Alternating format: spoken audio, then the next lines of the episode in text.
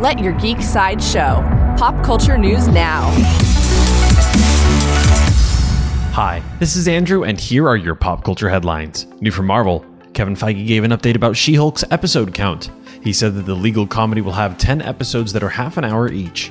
She Hulk is set to premiere on Disney Plus. Coming soon from Lucasfilm. Lucasfilm announced that all of the Star Wars games will be a part of Lucasfilm Games.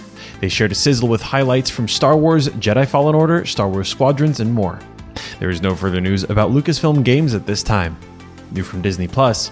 Director John M. Chu has stepped down from directing Disney Plus's Willow series. He explained that the timing will not work for him, but he's truly excited to see the magical new world unfold as a fan. There is no further news about the Willow series at this time. Coming soon from Sony, Sony's Spider Man spin off Morbius has been delayed. The film was originally set to premiere this March. However, now Morbius is set to fly into theaters on October 8th, 2021. This has been your Pop Culture Headlines, presented by Sideshow, where pop culture is our culture.